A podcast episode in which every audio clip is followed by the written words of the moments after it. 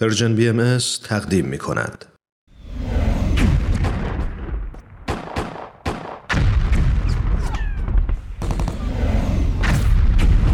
معماران صلح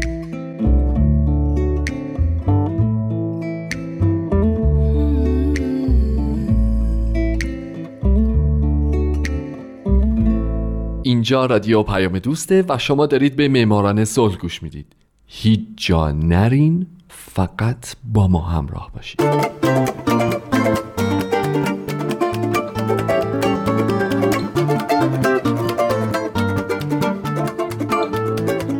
سلام به شما. به معماران صلح خوش اومدین.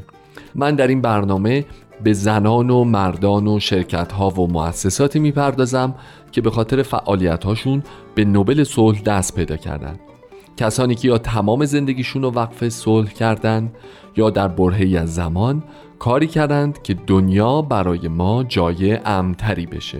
من هومن عبدی از شما می‌خوام که به معماران صلح شماره 41 گوش بدین.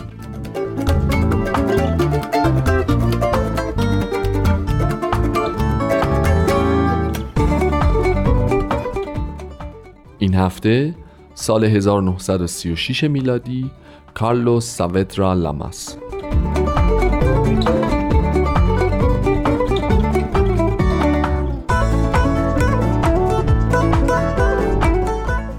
کارلوس ساودرا لاماس در یک نوامبر 1878 در بوینس آیرس آرژانتین به دنیا اومد و در 80 سالگی در پنجم می 1959 همونجا درگذشت. او نه تنها اولین برنده جایزه نوبل صلح از آرژانتین که اولین برنده این جایزه از جایی بغیر از اروپا و ایالات متحده هم هست. همچنین او وزیر امور خارجه بوده یکی دو دوره رئیس مجمع جامعه ملل بوده و به خاطر میانجیگری هاش در حل و فصل مناقشه بین پاراگوئه و بولیوی برنده نوبل صلح شناخته شده.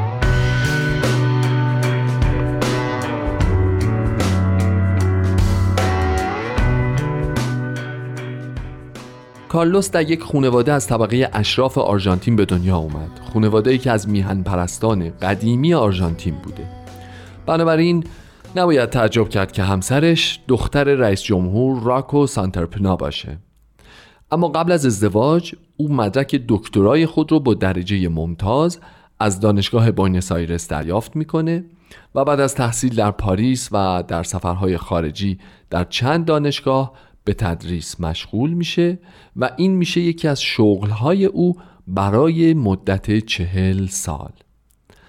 از ساودرا لاماس به عنوان یکی از پیشگامان در زمینه قانون کار یاد می‌کنند که به نظر می‌رسه درست هم هست. چرا که او هم به صورت نظری از طریق چاپ مقاله و کتاب و چه به صورت عملی یعنی تهیه پیشنویس قانون پرداخت به نیروی کار و پشتیبانی بی حد و مرزش از بنیانگذاری سازمان بین المللی کار در این حوزه به فعالیت پرداخته.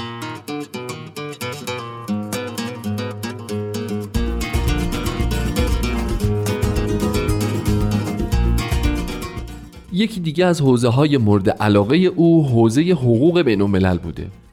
او درباره مسائل جهانی زیادی از جمله پناهندگی، استعمار، مهاجرت، حکمیت و داوری صلح جهانی به سخنرانی، نوشتن مقاله و یا تهیه و تدوین پیشنویس قانون مشغول بوده و در هفتاد سالگی کتابی می نویسه با عنوان زندگی بین المللی که حاصل تمام مطالعات و تجارب اوست در زمینه حقوق بین الملل در طی زندگیش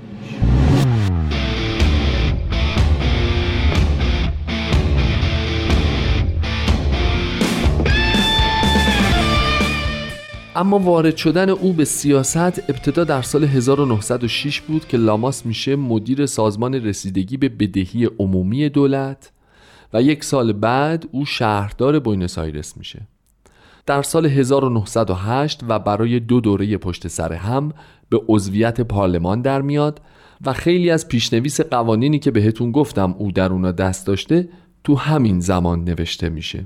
از جمله کارهای دیگه‌ای که او تو این زمان انجام میده نجات پیمان حکمیت و داوری بین آرژانتین و ایتالیا است که در سالهای 1907 و 8 یک پیمان شکست خورده بوده اما او با رایزنی هایی که انجام میده شاید این دو کشور رو از یک جنگ نجات میده.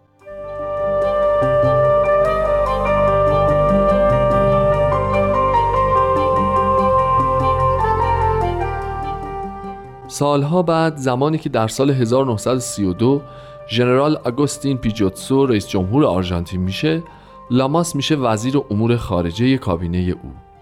6 سال او تو این سمت به کار مشغول میشه و در این 6 سال لاماس برای آرژانتین اعتبار و حیثیت بین المللی به هر مقام میاره.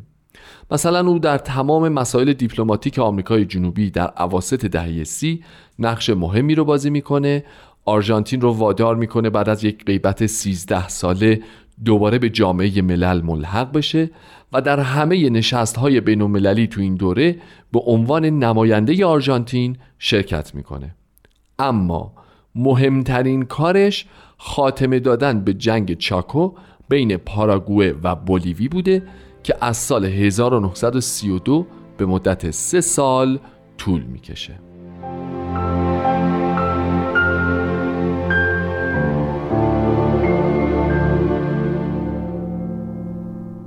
کارلوس ساودرا لاماس برنده جایزه نوبل صلح در سال 1936 به محض رسیدن به وزارت امور خارجه شروع کرد به اعتماد سازی بین طرفین و مشارکت در یک سری اقدامات برای حل و فصل این جنگ. جنگی که نه یک مشکل منطقه‌ای بلکه تبدیل به یک مشکل بین شده بود. از جمله اقداماتی که لاماس تو این زمان انجام داد یکی پیشنهاد اعلامیه 3 آگوسته که طی اون دولت‌های آمریکایی رو ملزم می ساخت از به رسمیت شناختن هر گونه تغییر در عراضی و مرزها با توسل به زور سر باز بزنند. پیمان دیگه پیمان عدم تهاجم و مصالحه بود که او دولت‌های آمریکایی رو مجبور به قبول اون کرد و بالاخره در سال 1935 با کمک شش کشور آمریکایی بیطرف واسطه شد تا به جنگ پاراگوئه و بولیوی پایان بده.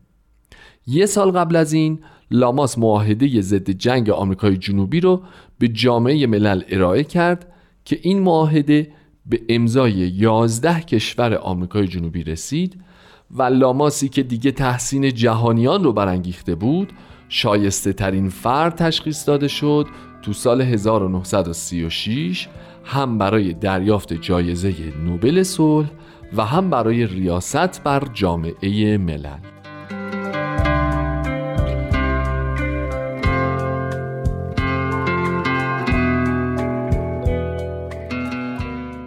بعد از این دوره 6 ساله فوقالعاده درخشان که باعث شد او علاوه بر جایزه نوبل صلح دهها جایزه دیگه از کشورهای مختلف مثل نشان لژیون دونور فرانسه رو دریافت بکنه او خودش رو از سیاست بازنشسته کرد و به زندگی علمی و دانشگاهی برگشت او برای سالهای طولانی به عنوان استاد دانشگاه بوینس آیرس مشغول به کار شد و در سال 1943 تا 46 برای سه سال به عنوان رئیس دانشگاه بوینس آیرس به کار مشغول بود.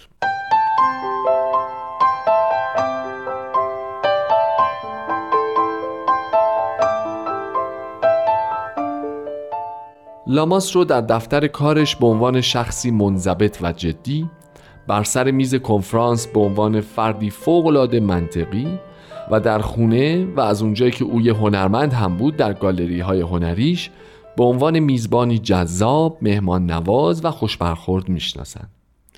از عکس هایی که از او باقی مونده میشه فهمید که او یه مرد شیک پوش بوده و شایعه که میگن در بوینس آیرس یقه پیراهن هیچ مردی بلندتر از یقه پیراهنهای او نبوده. بالاخره هم در 5 می سال 1959 میلادی کارلوس ساودرا لاماس در سن 80 سالگی خونوزی مغزی می‌کنه و جونش رو از دست میده.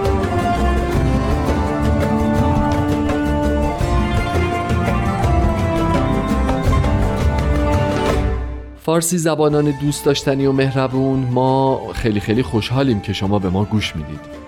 مرسی ازتون که به این معماران صلح معماران صلح شماره 41 هم گوش دادید و پیشا پیش ازتون ممنونیم که تمام فکر و ذکرتون تو این هفته شنیدن معماران صلح شماره 42 دمتون گرم.